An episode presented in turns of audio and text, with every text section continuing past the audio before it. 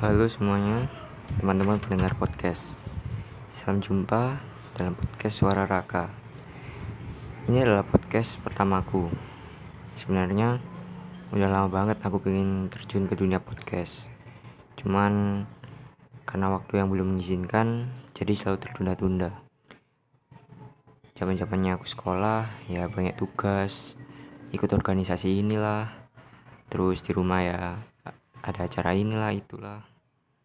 Dan berhubung sekarang aku udah lulus jadi udah ada waktu yang luang lah buat nyempetin mulai podcast ini. Ya meskipun aku mulai podcast ini dengan berbekal peralatan seadanya dulu yang penting kan niatnya. Jadi kenapa sih aku pilih podcast dibilang milih sih sebenarnya aku nggak milih ya. Soalnya nggak ngasih pilihan. Jadi dulu itu aku bener-bener nggak tahu apa sih podcast itu. Terus yang pernah aku lihat itu YouTube mesti. Di YouTube itu aku sempat lihat channelnya Raditya Dika. Nah itu ada kayak podcast gitu terus cobalah aku iseng-iseng cari-cari apa sih podcast itu. Kok enak kayaknya ngobrol-ngobrol gitu.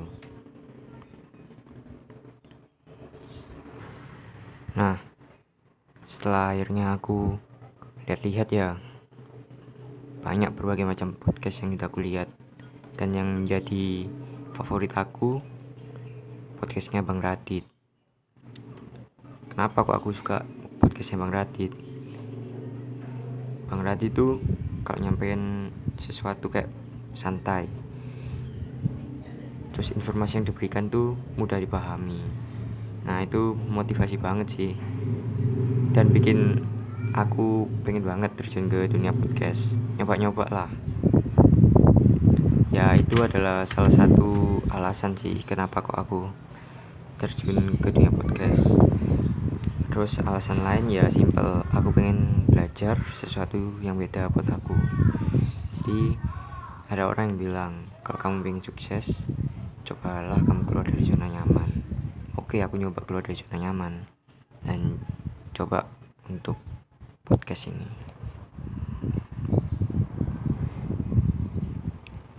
Mungkin buat aku akan susah sih mulainya soalnya aku tuh orangnya pendiam. Susah banget buat nyusun kata-kata gitu. Jadi ini bener-bener awal yang beda dan awal yang baru buat aku. Dan ya itu dia. Aku telah membuat keputusan buat terjun ke dunia podcast dan jadi podcaster. Oke kita garis bawahi kata keputusan. Menurut kalian apa sih keputusan itu apa yang ada di benak kalian saat mendengar kata-kata keputusan? Bimbang, galau, atau labil? Ya, hampir semua orang juga mengalami itu kok. Itu adalah hal yang wajar. Jika diibaratkan itu seperti ini. Kita sedang menyurus, menyusuri jalan ya. Lalu sampailah kita di titik di mana ada jalan yang bercabang. Nah, di saat itulah kita bimbang, pilih jalan A atau B.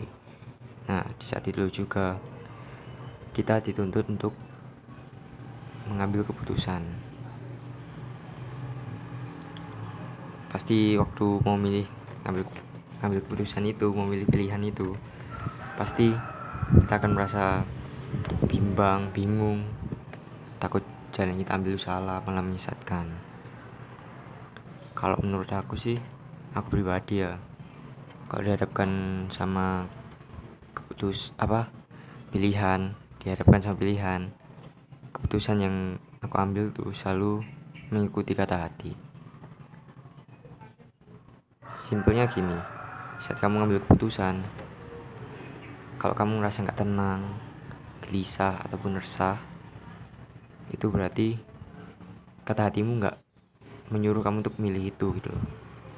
Dan sebaliknya kalau kamu milih itu dan tenang-tenang aja bahkan berjalan dengan lancar itu adalah pilihan kata hatimu.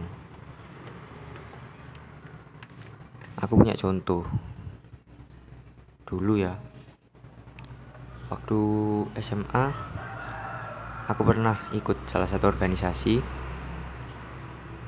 Ya sebenarnya nggak pernah direncanakan sih buat ikut organisasi itu dan kebetulan aku direkrut.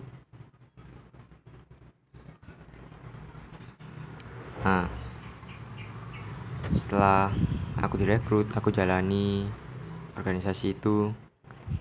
Dibilang seneng sih iya asik kan punya temen.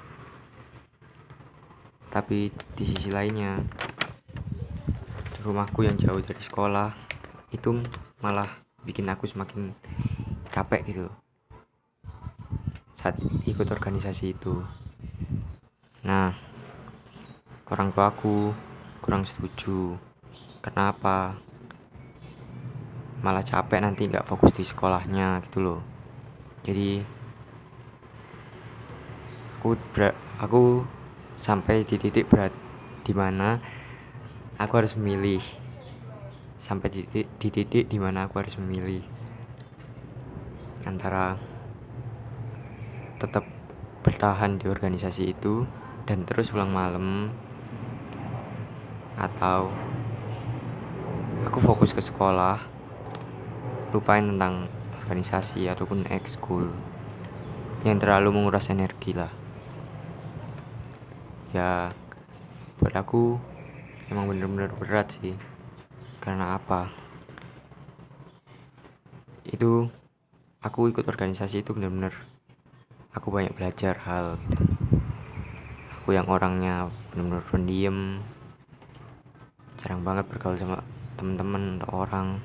Bener-bener dikenalin sama lingkungan yang baru. Makanya aku bener-bener berat banget buat ninggalin. Tapi ya gimana lagi? Akhirnya aku pun memutuskan untuk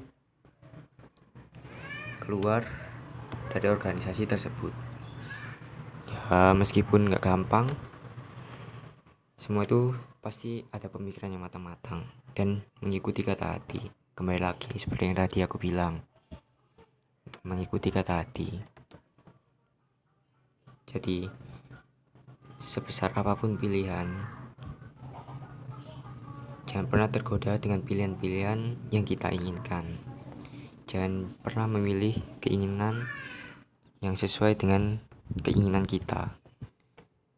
Merasalah tertantang dengan mengikuti kata hatimu. Sesuatu yang dipaksakan itu nggak baik. Jadi, saat kamu mengambil pilihan, sudahkah kamu mengikuti kata hatimu?